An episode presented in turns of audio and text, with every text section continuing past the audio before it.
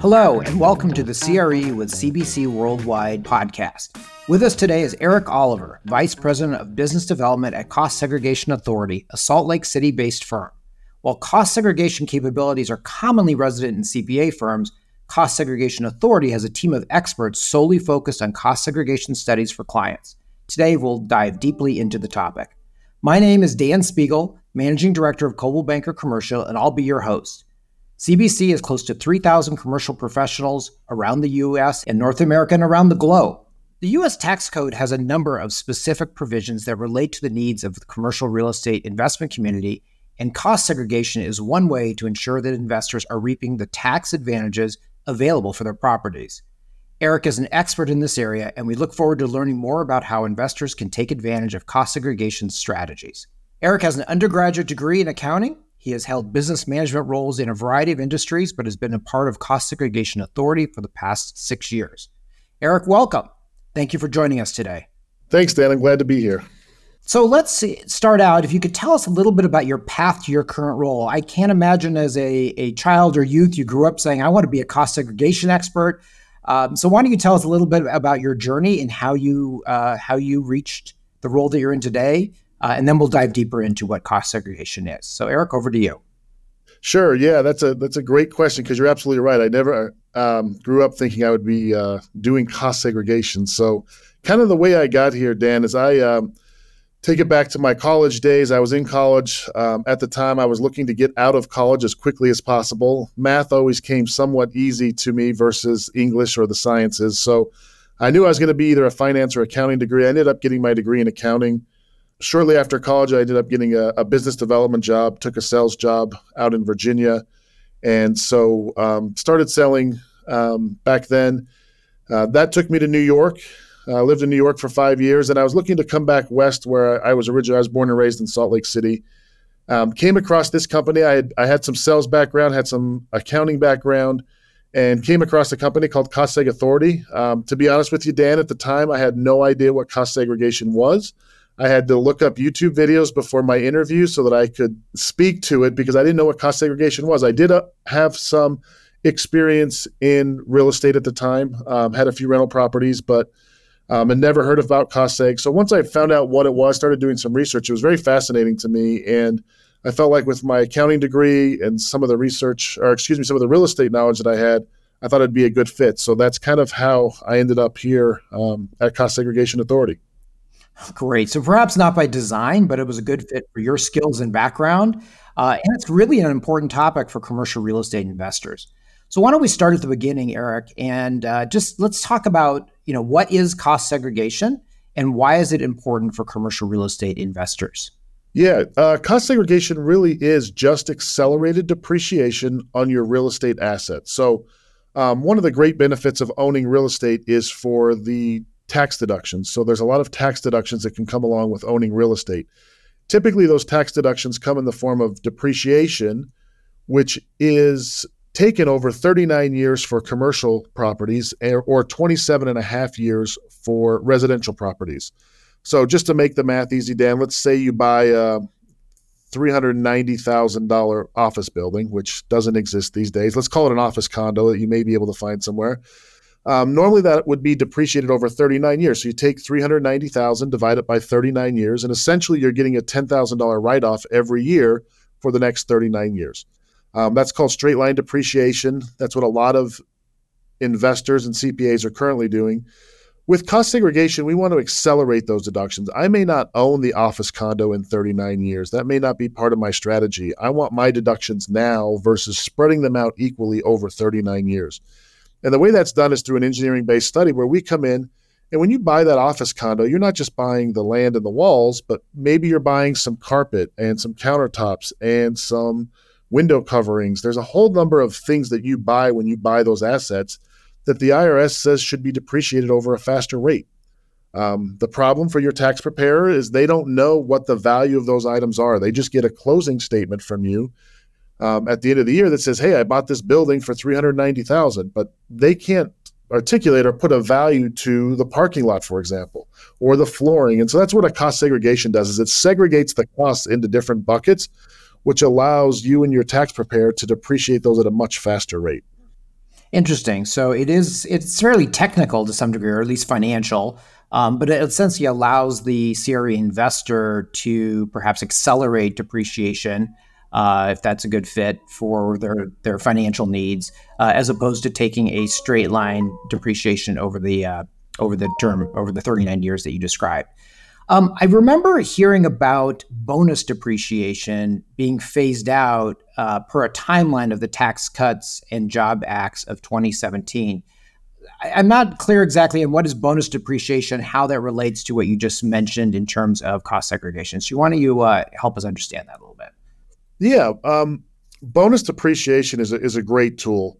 Um, bonus depreciation has been around for a number of years. The the IRS, the government, they use bonus depreciation to stimulate the economy, and so bonus depreciation allows you to depreciate things at even a faster rate. So cost segregation accelerates it, and then bonus depreciation accelerates it again. It's kind of like putting cost segregation on steroids. So what that means is when we segregate the asset, instead of having one 39 year asset, we've got a five year assets, seven year assets, and 15 year assets. And the rest of it falls in that 39 year category. Well, those five, seven, and 15 year assets are all eligible for bonus. So, in order for you to take bonus on an asset, the asset has to have a useful life of 20 years or less. So, if you don't do a cost seg study and you just have a 39 year asset, it doesn't qualify. But with a cost segregation study, those five, seven, and 15 year assets do qualify for bonus. And bonus depreciation was really enhanced with the Tax Cuts and Jobs Act at the end of 2017. So let's take it back to 2017. Donald Trump was our president. Um, Donald Trump owns real estate. And so when he revised the tax code, it was very favorable to real estate investors. And they increased the bonus percentage. So prior to that, bonus was at 50%. After the Tax Cuts and Jobs Act, bonus went to 100%. So any assets placed into service between 927 of 17, so September 27th of 20 of 17 and 1231 of 2022 are eligible for 100% bonus. So that's huge. So that think about that in what we were talking about. If I segregate and I say that there's $100,000 worth of 5-year assets in your building, instead of depreciating that and spreading that out over 5 years, which is great, that's still better than 39 years. But what if we could take 100% of that in the first year? And that's what we could do with the 100% bonus. And so 100% bonus was 927 of 17 to 1231 of 2022. Starting here in 2023, it does phase out to 80%, and then it drops 20% every year until 2027 when it's down to zero.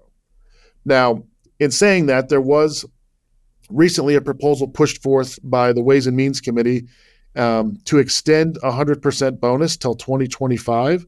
So we'll see if that gets passed here in Congress. But 100% bonus, 80% bonus, 40% bonus, 60% bonus, those are all great numbers. And, and like I said, it just puts cost segregation on steroids. It enhances and allows you to accelerate at even a faster, faster rate. That's great. I want to dive deeper into that, but before we do, let's let me just summarize, if I could, in my words, what we just discussed. So we talked about one buys a commercial asset and you can depreciate the cost over 39 years straight line, right? So 39, yep. uh, your, your example, 390,000, 3.9 million, it doesn't really matter for simple, sure. uh, but it's straight line. Divided by 39, that's the depreciation write off you get every year. So that's one. Two is by doing a cost segregation analysis, you could find uh, opportunities to accelerate that depreciation so you get more of the depreciation, let's call it upfront, nearer to the acquisition date, let's say. And that's could be beneficial to the investor because maybe they have gains from something else they need to, to need to offset on their taxes. Okay, so that's part two. And then if I understood correctly with the with the bonus depreciation, that means you could accelerate it even faster. You said called it on steroids, right? You could accelerate even faster. Uh, and that's being phased out, although TBD as to what its ultimate fate is. Did I get those three kind of paths and categories correct? Yeah, absolutely. That's a perfect description. Okay. All right. So then let's go back into the bonus depreciation. So it is, you said it was uh, 100%, now 80%, and then it's at least scheduled to be phased out. Does that mean cost segregation will no longer be necessary? What does it mean for the real estate investor? What it means is cost segregation was around before bonus. So we still want to take that 39 year asset and accelerate it to either five, seven, or 15 years, or portions of that to five, seven, or 15 years. So even when bonus depreciation completely phases out, if it ever does, like I said, that's the current phase out period, but that's up for that could change with the new administration. It could change with the new tax code. Uh, it just depends. But even if it does fully phase out, you're still going to want to do cost segregation because, again, we're taking about 30% of your depreciable basis. So 30% of that 390,000 in that example. So 130,000 of that, we're moving from a 39 year category to either a 5, 7 or 15 year category. And so it's a significant amount even without bonus. It's just that bonus is like I said, put this on steroids and it's made cost segregation a lot more valuable to a lot smaller investors. So cost segregation in the past, and a lot of this is a, a, a, big misconception in the industry, and a lot of CPAs will still tell me, well, cost segregation is just for large multi million dollar properties, right? And the answer is no. It used to be that way because the benefit wasn't as great as it is today, and the fees for the studies were higher. So you had to have a multi million dollar property for it to make sense, or at least a million dollar property for it to make sense.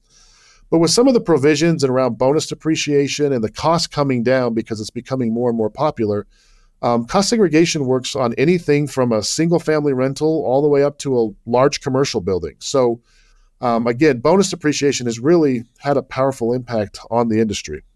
Interesting. So let's let me just get into some examples if I could. So you just mentioned something that really sparked my curiosity. So let's just give some examples. So if I if I bought a let's say a portfolio of five single family rental homes at the same time, let's say, uh, and again, straightforward depreciation is 39 years of the acquisition cost. What type in the segregation analysis where you look at the different elements um, of the property, what kind of attributes, elements, whatever, would be depreciated perhaps at a faster rate that the cost segregation might identify?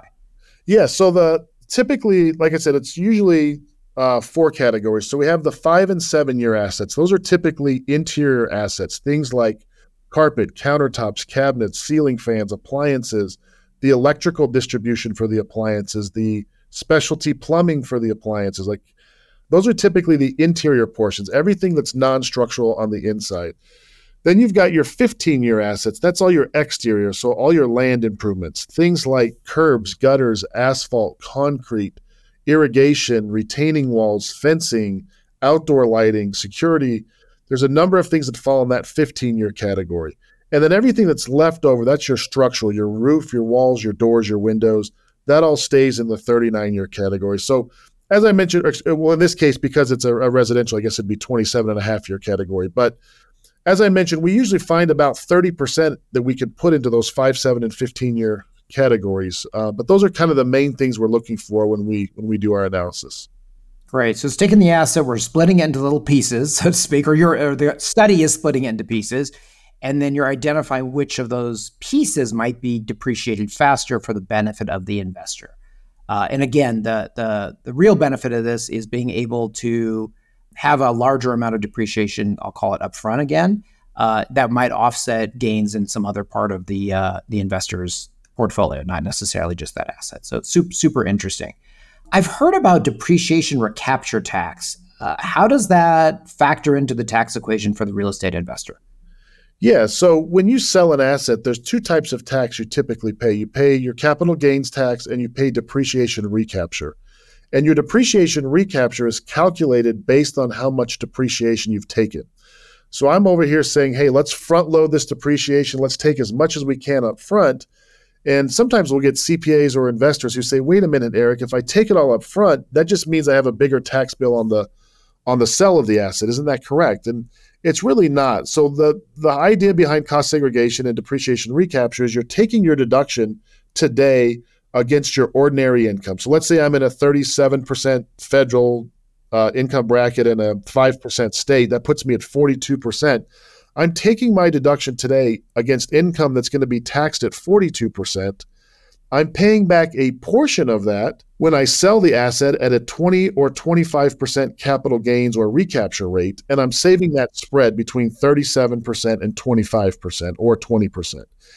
And not only am I saving that spread, I'm not paying it all back. And I'll kind of back into an example here, Dan, because I think it uh, makes a little more sense. But let's say I buy a building for a million dollars and I sell it five years later for two million. When I go to settle up with the IRS, I'm telling them that everything has doubled in value. I bought all this stuff in this rental home for a million. I'm selling all this stuff in the rental home for 2 million, so everything has doubled in value. Well, Dan, your land may have doubled in value, your walls may have doubled in value, but that dirty, nasty carpet that's stained and five years old is not worth double what I paid for it. And when you don't do a cost segregation study, that's what's happening is you're telling the IRS that everything's doubled in value. So carpet is a five-year asset. So in that example where I've owned it for five years, what's the book value of your carpet after five years? It's zero. Has no value according to the IRS. It's fully depreciated. And so you shouldn't be paying any tax on that. You shouldn't be paying any capital gains tax on the sale of that carpet. So again, the whole idea with the recapture is take your deduction at a high rate, pay back a portion of it, and that portion is dependent upon how long you own it. Pay back a portion of it at a lower rate at a future date and save the spread. And so that's kind of getting a little bit into the weeds, but if you if you and your listeners can remember anything from that, don't sell your dirty nasty carpet for more than you bought it for. And unfortunately, we see that happen all too often in the industry where people don't do cost segregations um, studies and they end up selling it for more than they bought it for. And so this is an important. We work with a lot of commercial real estate brokers where they'll come to us. They'll say, Erik, my clients own this building for 10 years. They never did a cost seg study. They want to sell the building today. It's gone up in value, it's doubled in value over those 10 years. Can you do a cost segregation study right before we sell this asset? And the reason for that is because they want to identify those short term assets so they don't end up paying capital gains on them when they sell the asset. So um, cost segregation, you know, it can be done right when you buy the property, or it can be done right before you sell the property. There's different, depending on your investment strategy and your income and couple other variables. There's a certain, that's certainly a right time to do it, or a more valuable time to do it. But we get calls all the time, you know, from savvy uh, commercial real estate brokers and say, "Hey, my clients bought this building 10 years ago. They're selling it. Before we get it under contract, we want to hurry and do a cost seg study because we can create." you know, tens of thousands of dollars of tax savings often uh, by doing it right before the sell. So I think there's, I think you mentioned there are a couple of different time frames you might do a cost seg analysis. One is upfront at the ag- at the acquisition time, so you can determine uh, whether you can accelerate depreciation for a tax benefit.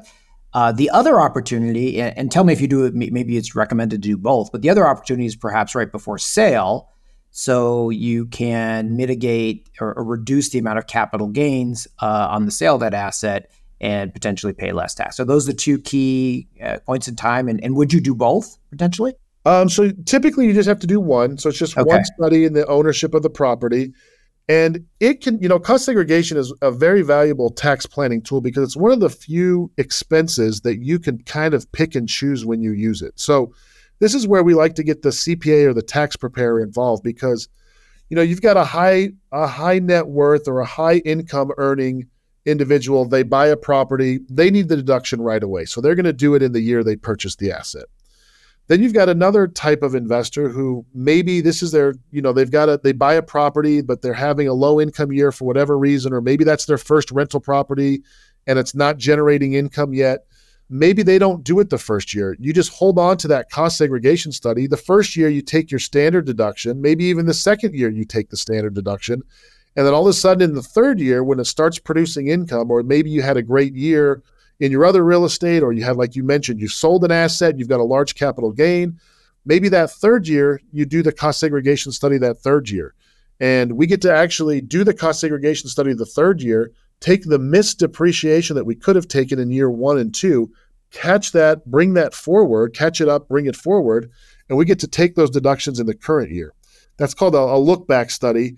And so, um, really, cost segregation and, and this depreciation mechanism, you want to use it to manage your tax brackets. And so, it's always important to get the CPA involved and say, hey, is now the right time for me to do cost seg? Because I don't want to create a $300,000 deduction for you if you're only making $10,000 of income a year. Because it's going to take you 30 years to use those deductions. So you might as well just stick to the, the 39 year, you know, schedule or 27 and a half year schedule. So It's always very important. But the, the long answer or the short answer to your question, Dan, is cost segregation can be done anytime from the time you purchase the asset to the time you sell it. And it's just a matter of a number of different factors and kind of using a tax strategy to figure out when is the best time that I can max it. Use those deductions when you're in the highest tax bracket, whether it be at the beginning, the middle, or the end. We want to use those deductions when you're in the highest tax bracket. So it's very, it's super interesting. And I think I will, uh, one key takeaway from this conversation is rely on an expert, right? Because you've talked about five, five, six, seven, and I don't know how many concepts already. And clearly you needed to bring in an expert uh, to discuss your particular asset situation, maybe also with your CPA, your financial situation before you make a decision on on when and uh, when to, to deploy a, a, cost segregation study. So that's interesting. Let's let's in a way let's I won't say back up, but let's go out a little bit. Um, one thing that's kind of questioning in my mind, I'm kind of circulating about is is the benefit of cost segregation equal across all different types of commercial property asset types? So let's take you know multifamily, office, industrial, uh, senior housing, student housing, self storage, so on and so forth. Right? Hotels um, would do all these different asset classes within pro- commercial real estate potentially benefit from cost segregation analysis? Um, that's a great question, Dan. Um, so, a couple things to think about when you're purchasing a property that will impact your cost segregation results per se. So, the first thing is is location. So, land value is non-depreciable. So, if I buy a million dollar asset in San Francisco and the land is worth eight hundred thousand and the building is worth two hundred thousand, my cost seg study is only going to be done on that two hundred thousand dollar portion. Got it. Versus if I take that same million and I go buy a building in Oklahoma and land is only valued at ten percent now my cost segregation study is going to be done on 900,000 versus, you know, the 200,000. So in both scenarios, I spend a million dollars, but in the Oklahoma scenario, I'm going to get a much bigger deduction because the land is worth significantly less. So that's the first thing to consider is location. Then you mentioned a great thing, and you mentioned, you know, the type of asset. So typically, industry average, kind of quick back of the napkin type math, it's around 30% segregation of the building. So if you buy a million dollar building, we say the land is worth 200,000, that gives you 800,000 of depreciable basis. We will typically segregate around 30% for most asset classes. Now, apartment buildings, hotels where there's a lot of stuff inside, they might get 35, 37%. Industrial or warehouse where it's just a big empty building might get, you know, 20, 25%, but industry average is about 30%. Now, there are a couple unique outliers. Um, one of them being car washes, which, if you think about it, it kind of makes sense. If you buy a car wash, what are you buying? You're you're really just buying some asphalt, some drainage, some landscaping, and maybe some equipment. You're not buying a, a structure, a building where somebody will go in and work or live. And so, um, car washes oftentimes can be fully depreciated in the first year, or they're considered a 15 year asset. And so, with bonus depreciation, you can take anywhere from 100% to 80% of those deductions in the first year. So, in that example, if you would have bought a car wash last year for a million, let's say the land is worth 200,000, so you've got 800,000 again of depreciable basis, you may be able to write off that whole 800,000 all in the first year. Interesting. Is, yeah, so that's why a lot of high I don't know if about where you live, Dan, but where we live here in Salt Lake, there's car washes going in everywhere. And um, a lot of that is for the tax write off. So a lot of high income people will buy a car wash at the end of the year. Car wash might be breaking even or making a little bit of cash, but they're doing it because they're going to save a boatload of money in taxes. So that's the, the first one. The second unique category is, is gas stations. And, you know, not everybody wants to get into the, the petroleum industry or the gas industry, but gas stations get treated a little bit differently as well, where they get treated as a 15 year asset in some cases, and you can take a huge deduction on those in the first year. But outside of those two categories, most of it's right around that 30%. That's that's interesting. I, I think I noticed when I was at the ICSC conference in Las Vegas, you know, the largest retail real estate conference uh, held every year. Uh, last this past May, there was a plethora of car wash uh, brands. I guess I'll call it that. Yeah. And it did occur to me, like, why are there so many car washes? Right? Why why so many brands? I think there's a couple things. One is um, there's a new subscription model that uh, that's a better operating model, maybe more profitable operating model for car wash owners. But you just identified another one, which is the potential tax benefit of owning a car wash, particularly if you're looking for a near term write off, you know, of, of most of the acquisition price because you're trying to offset a gain. So super interesting. Uh, and then service stations is another interesting category. We have a number of Coldwell Banker commercial professionals that do nothing but sell uh, service stations, which is part an operating business of the retail store and part a gas uh, business.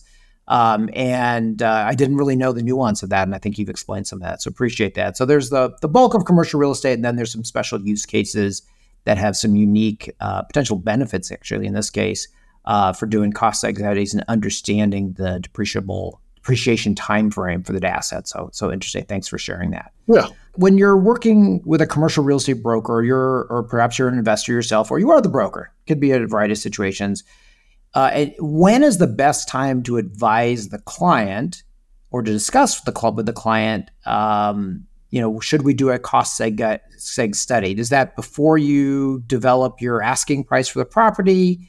Does it impact the offer price? Uh, should it be part of the due diligence phase? Why don't you explain the optimal timing for if you're looking at upfront, let's say, because we talked about two different scenarios, but if you're looking for upfront, when is the optimal time to potentially engage a cost seg study? And how does that play into your negotiation uh, strategy for the uh, acquiring an asset? Sure. So I always will advise to get the analysis done as soon as possible. So oftentimes when we're working with investors or real estate brokers, they may be in the initial, they may be looking at one or two or three different properties to invest in. And they'll call us and say, Hey, Erik, can you run three different analyses for my client? You know, they're looking at a car wash, an industrial building, and an office building. And all three of those are going to have, you know, they're going to spend, you know, roughly $10 million either way. But all three of those are going to have very different results on the cost seg side. And so factoring that in is important. And and we're happy to run the most cost segregation companies will run an initial analysis before you ever engage them. Mm-hmm. So you can tell us the address and the purchase price, and we can give you a pretty good idea of what you can expect in terms of tax write off in those first couple years. And so I would always in- encourage investors or brokers to get us involved as early as possible. Those analyses, they don't cost anything. We'll do as many as you want. Um, but we've got a lot of brokers who call us and say, hey, my client's considering these three properties. Do you mind running a quick analysis? That way you can give that information back to the in, investor and say, hey, here's something to keep in mind. You know, you don't ever want to buy a property simply for the tax purpose, but it could play, depending on your financial situation, there are times where that's an important piece of why you're buying commercial real estate. And so, um, having that information available to you, it's just one more thing you can add to your toolkit, to your due diligence to figure out, you know, return on investment and how much how much am I going to really get from this property. So, my recommendation would be, you know, as soon as you've identified a few properties, get an analysis done. It just gives you more information. It doesn't mean you have to do the cost seg study that year, but gives you the information so you know and you can use it as a tax planning tool to know, okay, if I do buy this property, here's how much deduction I can anticipate. And then you can work with your tax preparer, your financial advisor to say, okay, I've got the numbers in front of me now. When do we deploy those numbers to maximize our tax savings? So information is key there. Yeah. So uh, if it's a listener here who's a broker, uh, A, understand the concept of cost segregation, and B, raise the topic with your client. And because it depends on the investor's uh, particular financial situation, tax needs, and so forth, whether it's it's valuable upfront or not. But make sure you you discuss it. And if you're an investor, really think about it um, as part of your strategy. What type of asset perhaps you're you're looking at buying in terms of you know, maybe I should buy, is we talked about, a car wash because I have a large gain as opposed to a whatever, a five unit apartment building, let's say. Sure. So there's a lot going into it. But I think what we're saying here, and you're educating me, which is think about it up front. Make sure it's part of your personal due diligence as you think about how to deploy capital in commercial real estate. So interesting. Yeah. Let me let me let's bring it down or, or another step, I guess is two questions, two part questions. So first of all, we we use the example of three hundred ninety thousand dollars simply because it's super easy to divide by thirty nine. uh, is there a dollar value threshold that when a cost seg study makes sense? And so let's just start. That's part one. That's part one of my question. All right. So certainly, so because the dollar value has a huge impact on the return, obviously, because we're taking it based off that purchase price. So with bonus depreciation, like I said, five, seven years ago, I would say you've got to have a million dollar asset for this to make sense. Today's, and a lot of CPAs will still tell you that, unfortunately, because I think that's just the mindset they're in. But with bonus depreciation, number one, the, the benefits have gone up. So now you just need I always advise people if you have an asset that has a depreciable basis of 250,000 or greater, you should have an analysis run. That doesn't always mean that it's going to make sense, but at least get the numbers run because oftentimes on a $250,000 asset, if we're going to segregate, like I mentioned, about 30%, that's a $75,000 write off. And if you're in a 30% tax bracket, let's be conservative and say 30% combined state and federal, 30% of 75,000 is, you know, $25,000 of tax savings.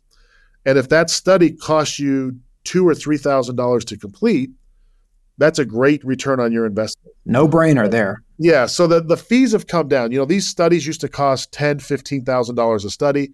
We'll do single family rentals now for, you know, twenty seven hundred to three thousand.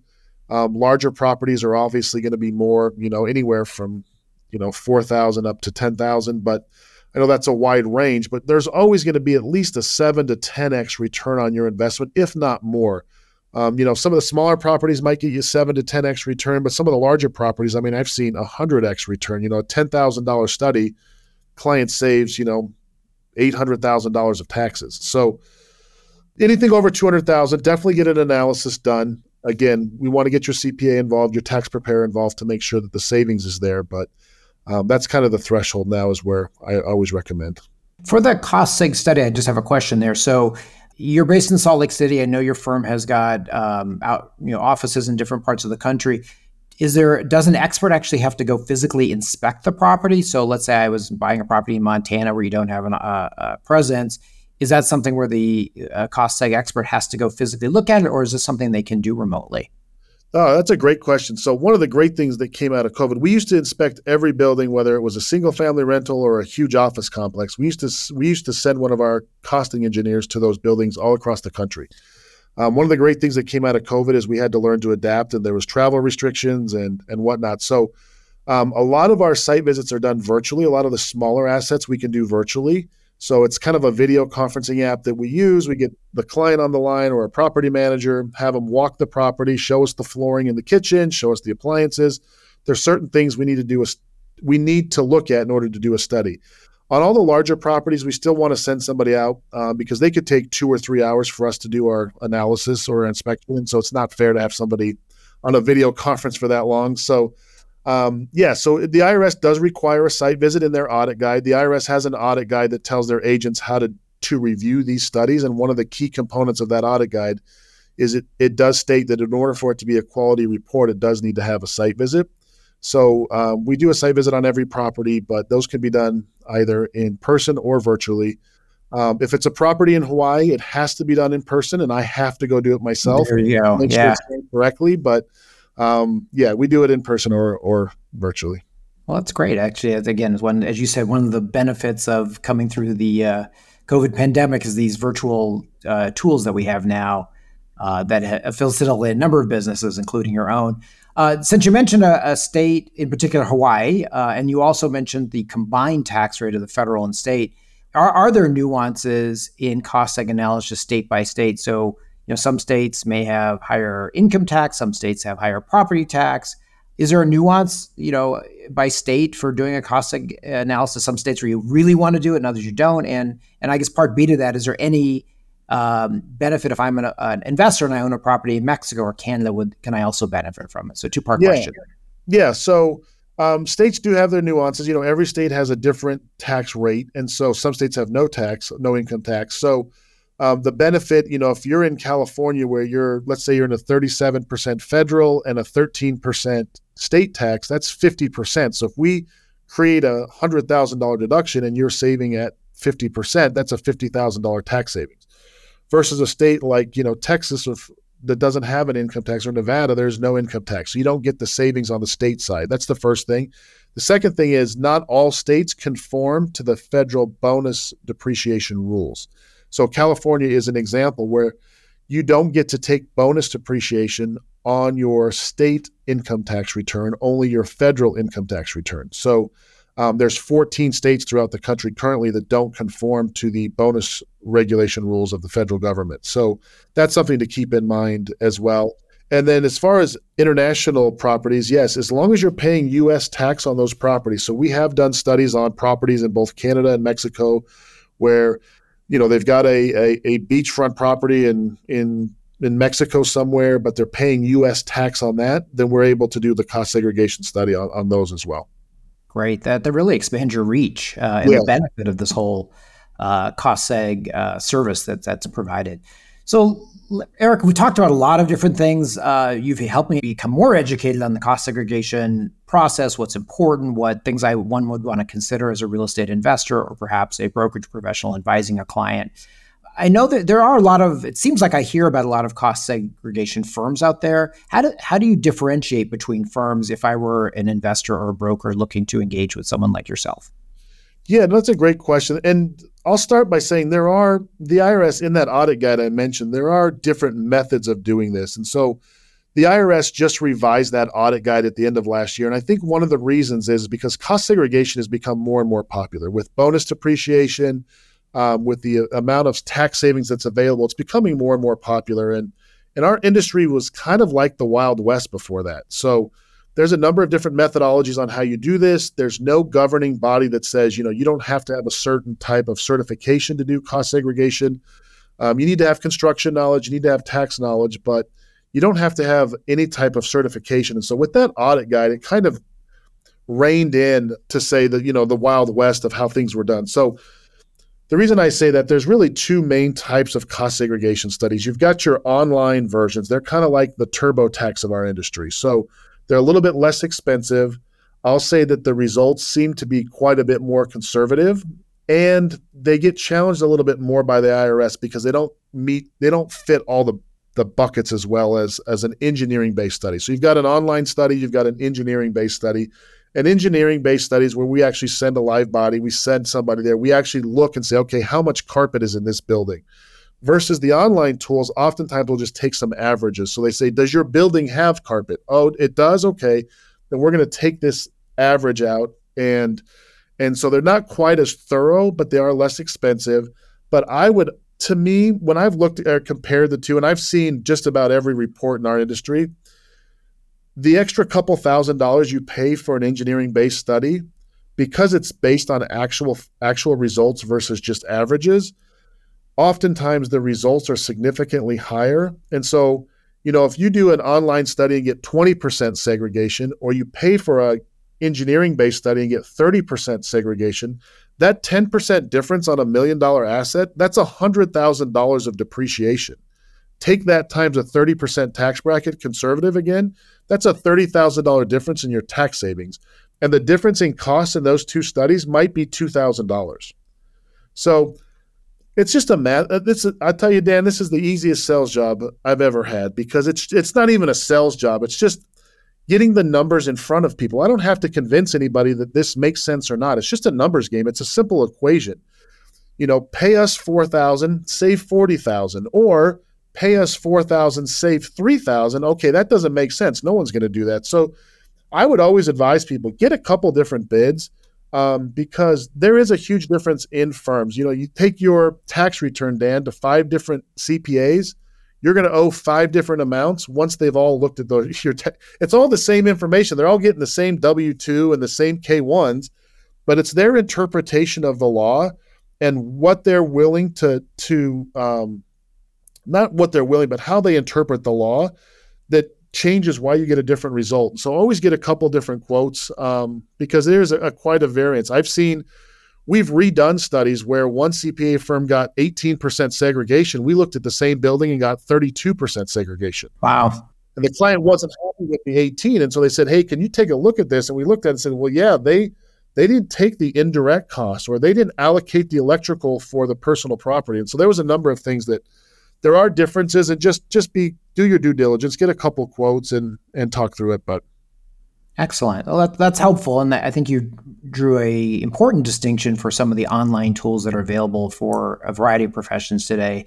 Uh, they're they're efficient, they're quick. Uh, however, it's not the same as relying on a professional service provider like a brokerage broker or like a cost segregation or a CPA or an attorney. Right? They're all going to have different opinions, but they can go a lot deeper you know than than an online formula can so that thank you for that you know, I think the last thing you know you mentioned, and you just said it now, I guess, is when you're looking to engage cost segregation. I, I, you mentioned that your firm does a free analysis right up front. Uh, is that common in the industry, and is that a good way to get started in the in the conversation?